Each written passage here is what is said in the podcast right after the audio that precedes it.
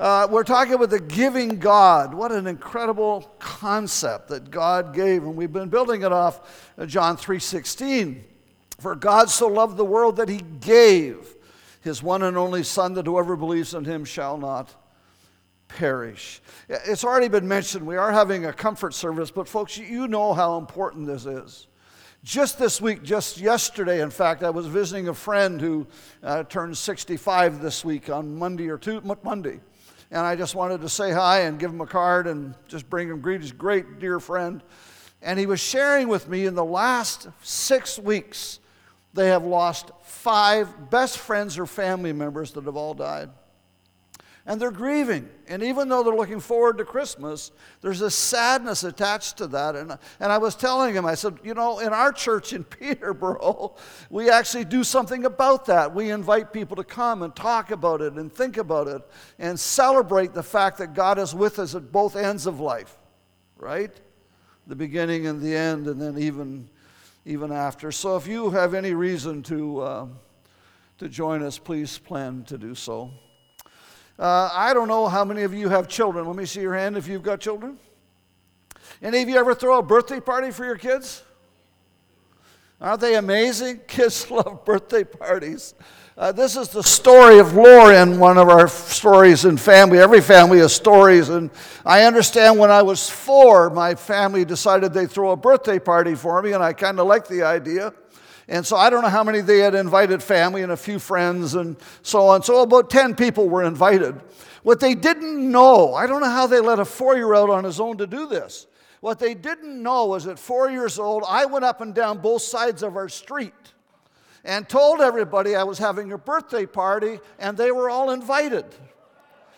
More than thirty people showed up. So this is still family lore. In fact, it's interesting, now that I have got older, we don't really like birthdays that much, but we still celebrate them. Why would we do that? Because the grandchildren love them. And we celebrate our birthdays so they can have a party. It's hilarious. Birthdays. It's interesting. We usually don't start celebrating them until they turn one, until children get one, right? God doesn't do that. Have you noticed this?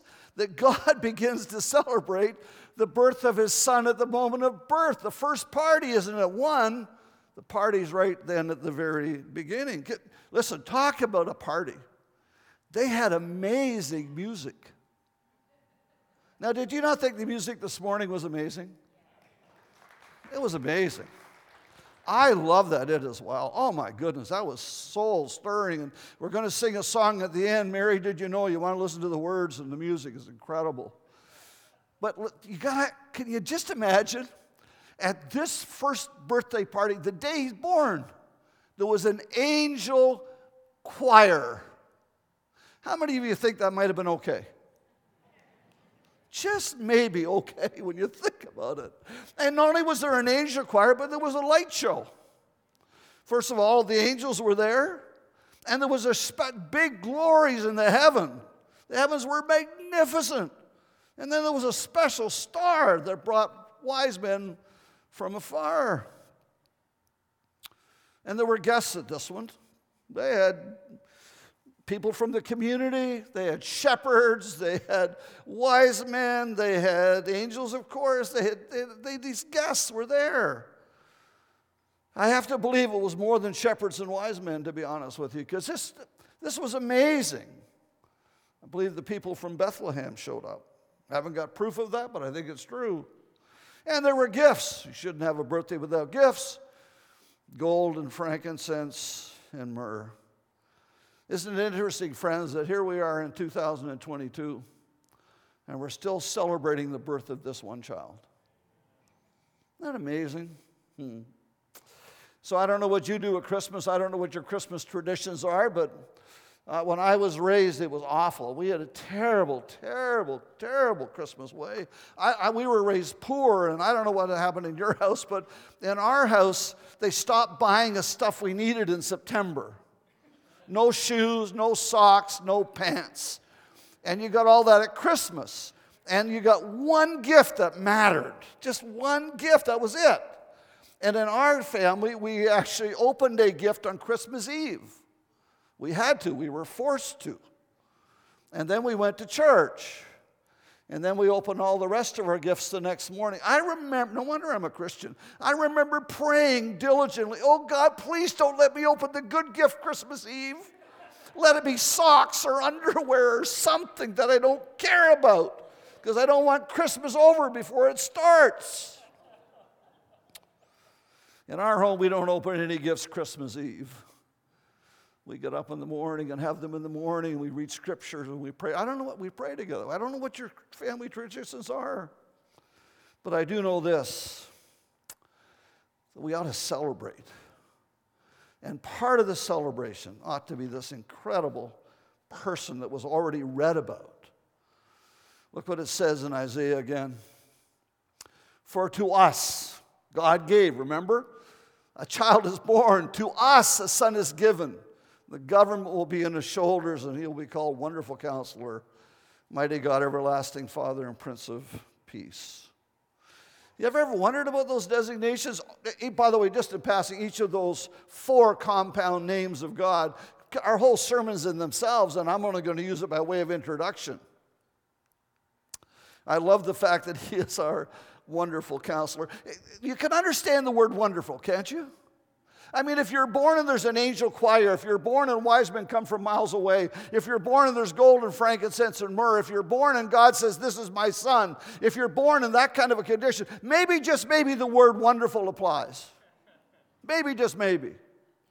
But it isn't just wonderful, it's counselor. And see, here's the part that I love, friends. See, the, this wonderful God who was born on that day, the Son of God became the Son of Man. And as the Son of Man, he knew what it was to be tired. He knew what it was to be alone. He knew what it was to be hungry. He knew what it was to be weary. He knew what it was to have friends. He knew what it was to be abandoned by friends. He knew what it was to have opposition and support. He knew what it was to be human. One friend of mine said this so beautifully. He said this, there is no part of life or death that Jesus has not already tasted. And so when you and I face life, when life comes our way and it doesn't always make sense, aren't you glad there's a wonderful counselor who comes and stands with us and he whispers in our soul, it is well. It is well in our soul. He understands every part.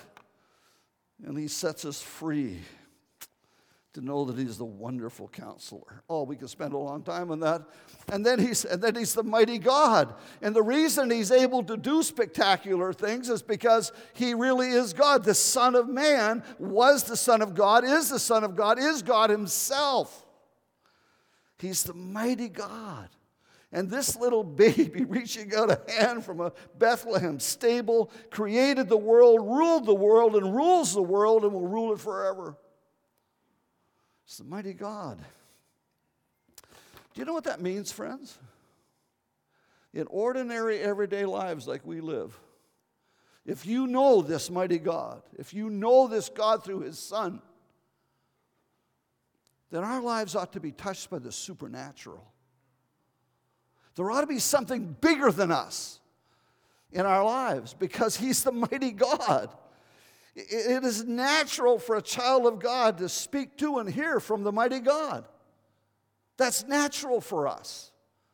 It's amazing. The supernatural becomes natural. It is natural for a child of God to believe when troubles leave us helpless and alone, except for the promises and the presence of God, the promises and the presence of God will actually be there. It is natural for a child of God to pray when we don't understand. For we know that the mighty God actually hears our prayers and guides our lives.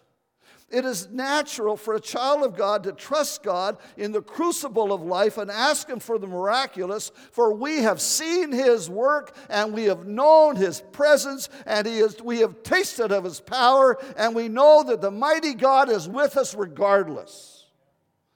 How many of you have ever had an answer to prayer? How many of you have ever been touched by God and seen a miracle in your life? That's the supernatural. That's the mighty God at work. And that ought to be natural for us as children of God. And if we don't see that, maybe we need to lean into God a little more, because I think God's offering that to us. You see, he's the mighty God and can never not be the mighty God. And then he's the everlasting Father. Oh, I love this. The word Father here actually is, doesn't talk about the role as Father per se. It really talks about protector. And the Bible says that he knows our frame. We are fearfully and wonderfully made. Why don't you turn to your neighbor and say, you were wonderfully made. Hmm.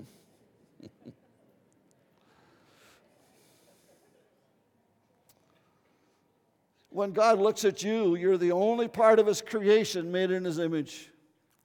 And he looks at you with incredible affection. Wow. Th- think with me for a moment. We all have fathers. Maybe you knew yours, maybe not. My dad was limited in lots of ways. He was a great man and somebody who was friendly and warm and nice and not a reader, not a student by any means. Good man. I was glad to have him as my dad. But when I imagine a father, I always imagine something a little more. I always wanted to be more. I'm not sure how successful I was. But here's what I do know. Whatever you can imagine the best father to be, our God is more than that. And he's with us always, wanting what's best for our lives, to guide us and lead us. And more than that, he's an everlasting Father who wants us with him forever. And then he's the Prince of Peace. I believe that peace is the great cry in our world. It's the thing that people want perhaps more than anything else. One of the best words to describe peace, I think, is rest, to be at rest, to be calm, to just be at peace. And the Bible tells us he's the Prince of Peace. He's the peace of, that comes and brings comfort. He brings presence. He brings rest. He brings trust. Most famous text in the Old Testament, he's the good shepherd who leads us to quiet places and behind, beside still waters. Aren't you glad that he's the great peace giver? Aren't you glad that he's the mighty God who's here described as the Prince of Peace? Because he's able to actually give peace. Huh. One author, I was, I loved it. I love studying. I love reading and learning new things. And I ran across a little reference to the Prince of Peace in preparing this message. And, and I didn't put it in my notes, but here, here's how they described him. One author called the peace that God gives to us as spiritual prosperity. Think about that for a moment. Spiritual prosperity is the Prince of Peace coming in and invading our lives with his presence, his power, and his peace. Is it any wonder on that first Christmas? Is it any wonder on that first Christmas it said this, "Glory to God in the highest heaven and on earth, peace to those on whom his favor rests." And it's interesting to me that this text actually starts with glory to God in the highest. It actually is not even a reference to Jesus at all. On the day that the angels came and sang, they told about the Christ child. They did. But the glory was given to the Father who sent his Son. And wherever we live and know and understand who Jesus is, God is always magnified. God is always glorified. Why would it be any different on this day? But the promise is peace on earth. I ran across this little piece of poetry some years ago. Uh, let's, let me share it with you. Light looked down and beheld darkness. Thither will I go, said light. Peace looked down and beheld war. Thither will I go, said peace. Love looked down and beheld hatred. Thither will I go, said love. So came light and shone. So came peace and gave rest. So came love and brought life. And the Word was made flesh and dwelt among us. Somebody ought to say amen or thank you to that. The Word was made flesh and dwelt among us. What? You got to ask your question, where is peace? Can I confess I haven't found it? I'm seventy-six years old. I cannot remember one moment when there was peace on earth, including Ukraine, just in passing. There are more than twelve other countries in our world in two thousand twenty-two that were at war in some form or another. And we're used to war. We hear about it all the time. And if you want to talk about peace, the reality isn't just all related to war. Have you ever known any families that have any conflict? I hope you're not one of them. Do you know any couples that have any conflict? I don't do marriage counseling anymore. I actually have a degree in counseling, specialized only in marriage counseling. I've spent way too many hours of my life trying to bring peace to couples who figured out how to make it bad. Oh, God, help us. Chaos and conflict are part of our lives. They are everywhere. Have you ever noticed how common conflict is? I, I how, do I have time to tell this story? Probably not. Let me tell it anyway. I, I was I was on my way to meetings. We were planning an international conference that was going to be held in Indonesia, and I was on my way to Indonesia, and I was the second last on the second last plane that landed in Hong Kong as a typhoon hit Hong Kong. Winds at one hundred twenty miles per hour, and so the plane landed. We were glad to be safe. All the hotels are gone. I spent three days, two nights sleeping in a chair in a lounge in the Hong Kong airport. By the time it actually was over, they were able to get me back to get me to Indonesia for four o'clock on Saturday afternoon. The problem was the meetings were over; they ended at noon. And so I remember going to stand at this counter to, talking to somebody. So anyway, instead of sending me to Indonesia, could you turn the plane around or send me in a plane that's going to take me home through Vancouver? The person in front of me was so upset, yelling and shouting. But I, I bought a first-class ticket, and you're putting me on a plane in steerage. Well, sir, you have two choices. You can have first class, but not on this plane. It's already full. You'll have to be in another plane, or you can be on this plane and get there early, but you can't be in first class. Can I tell you, that went on for over twenty minutes. He yelled at her. He screamed at her. Then it was my turn.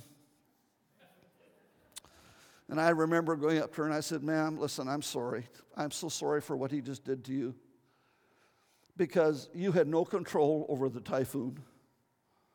You had no control over how many planes are available. And you have no control how many seats have already been assigned.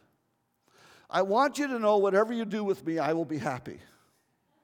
And I promise I will not yell at you. How many of you noticed that happens a bit in life sometimes, right? People get so upset over things that nobody has control over. Seems like a long peace from what the world is needing. Maybe that's why they need it. They need peace on earth. What is peace? Freedom from disturbance or tranquility. That's peace. It's a state or period in which there is no war or war is ended. But in God, it's different. It, in, God, in God, it includes the blessings associated with the coming of the Messiah. In God is the fullness of God applied to the human condition. In God, it is God's gift through a tiny baby born in Bethlehem. And he comes and says to you, I want to give you peace. Well, what is that peace? What is this peace with God that he talks about? Here it is, friends. It is the peace of God that comes when a sinful, fallen person, you and I, are reconciled to God through the sacrifice of God's Son. So the judgment against our sins is washed away. The wrath of God, the holiness of God that cannot tolerate our inability to serve him properly, and can't deal with our own sin, that is all forgiven and washed away. And you and I are reconciled to God in such a way that we are accepted and loved and forgiven and made his. That's the peace of God. And whatever other kind of peace you think of when you think of peace, it has to start with that. Because the great need of our world, folks, is not a momentary happiness. The great need of our world is the forgiveness of sin. The great need of our world is a deliverance from ourselves. And God provides that in the person of His Son in Bethlehem. He provides it for the sacrifice of His Son through His death and resurrection. And you and I have been made right with God. That's peace. It is the peace that comes from knowing that we are in right standing with God and at peace in our soul. Let's do the next one. Oh no, let's go back to the beginning. I want to read them all. Sorry. We're working on this together a little bit. Here we go. It is the peace of being brought into a living, loving, forgiven relationship with God through the sacrifice of His Son. It is the peace that comes from knowing that our sins, though they are many, horrendous, separating us from God, meriting the wrath of God, are forgiven. It is the peace that comes from knowing that we are now the children of God. It is the peace, it is the peace that comes from knowing that our sins will never be held against us again and can never keep us from the best of God. It is the peace that comes from knowing that we are in right standing with God and at peace in our souls. Friends, I, I, sometimes in the church we forget how significant this is. We're so used to God in us that we forget that the great reconciliation moment changed the world, and it changes us forever. That's peace with God. That's the peace that we get. And this peace is with the God of peace. It is with Him. God is satisfied with the sacrifice of His Son. And you and I have been reconciled. Wow. It's amazing. Folks, this is real peace.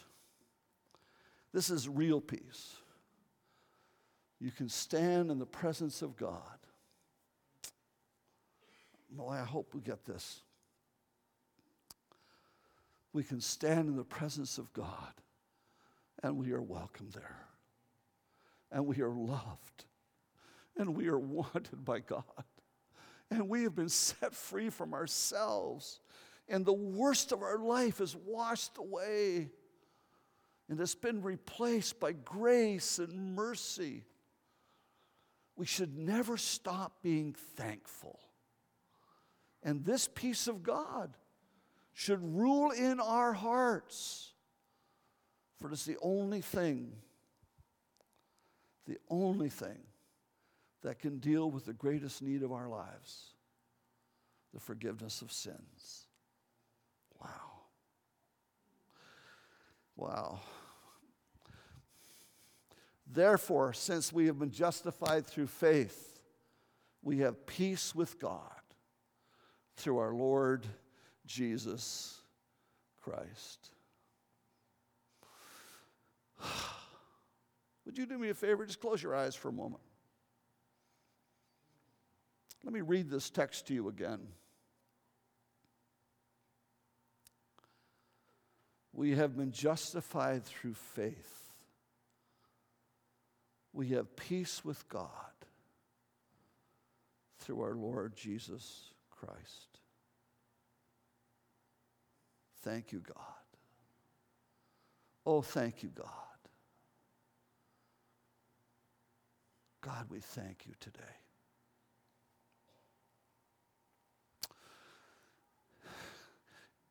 Thank you for closing your eyes. See, and who does this come to? It comes to those on whom His favor rests.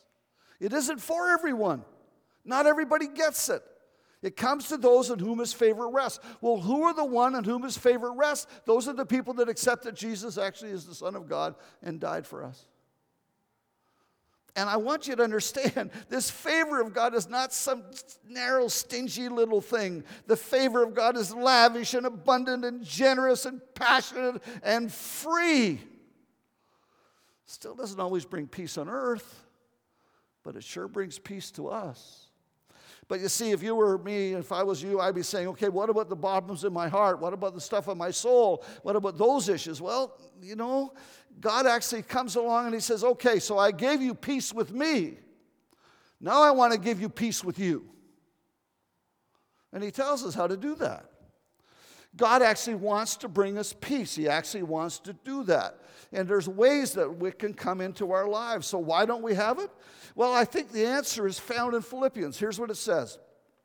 Do not be anxious about anything, but in every situation, by prayer and petition with thanksgiving, present your requests to God, and the peace of God, which transcends all understanding, will guard your hearts and your minds in Christ Jesus. Finally, brothers and sisters, whatever is true, whatever is noble, whatever is right, whatever is pure, whatever is lovely, whatever is admirable, if there's anything that's excellent or praiseworthy, think about such things. And whatever you've learned or received or heard from, seen in me, put it into practice, and the God of peace will be with you. God tells us how to have the peace of God and how to have the God of peace. And what he says to us is this. If you want to have peace with God, if you really want peace with God in daily living in the real world in two thousand twenty-two, you should start with prayer. What a radical thought. Now, see, I want to share with you, though, that this is not just prayer like saying words. This is not just prayer saying, oh, God, I'm in need again. My wife and I read and pray together in the mornings, and we pray for, this is where we pray for our requests. But this is different a little bit. When I was born, I was born into a family where there were seven adults.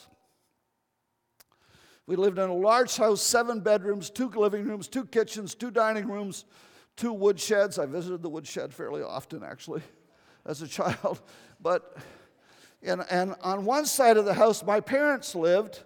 And on the other side, my dad's parents lived. And when I was born, I had a brother almost nine, a sister almost eleven, and another sister almost thirteen. And this baby comes in. And I was dependent on them for everything. And to this day, I'm still the favorite. You probably can understand that already. I was expecting a little better response than that. I'm still the favorite. They, they just... They just poured, they, they provided. They just, they cared about me. And that's the issue here. The issue isn't that we ask. The issue is, who do we ask? And how do we ask? And the real issue here is dependency. And the great issue in life is that we need to learn to depend on God. So when life happens, we go to God. We go to Him early. We go to Him first. Bobby, come and help me. I've asked Bob to help me here. He's going to play the part of God. I was trying to typecast, and he was the closest I could think of. So, so he's just going to stand here and look godly. Is that okay? Now, I know God's everywhere, so just bear with it, okay? Just bear with it. So what happens when life happens to us? We have a problem comes along, or we have a, an issue in our life, or there's a sickness, or there's something serious, or life doesn't go the way we expect. What do we do? God, why did you let this happen to me? God, I can't believe you did that. Why, what's going on here? See, now, am I the only one who's ever blamed God? Hmm. Or we lean away from God. Okay, God, I'm just going to wait and see what you're going to do with this. Right? Now, am I the only one? See, here's what God says to us. I'm on your side. When you have problems and trials, I want you to pray.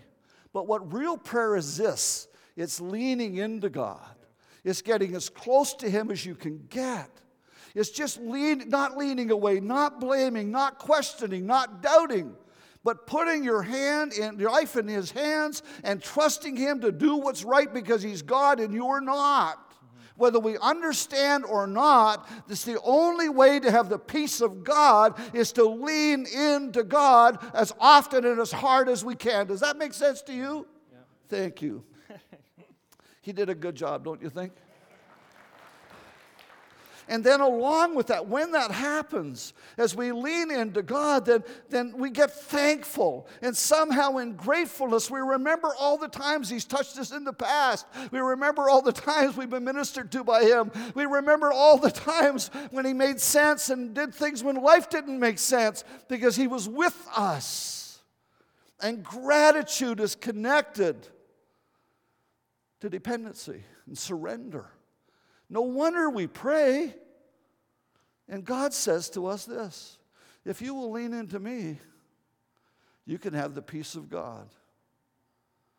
If I'm honest with you, and I always try to be honest, friends, whenever I've lacked peace in my soul, I've had to admit that I had leaned away from God.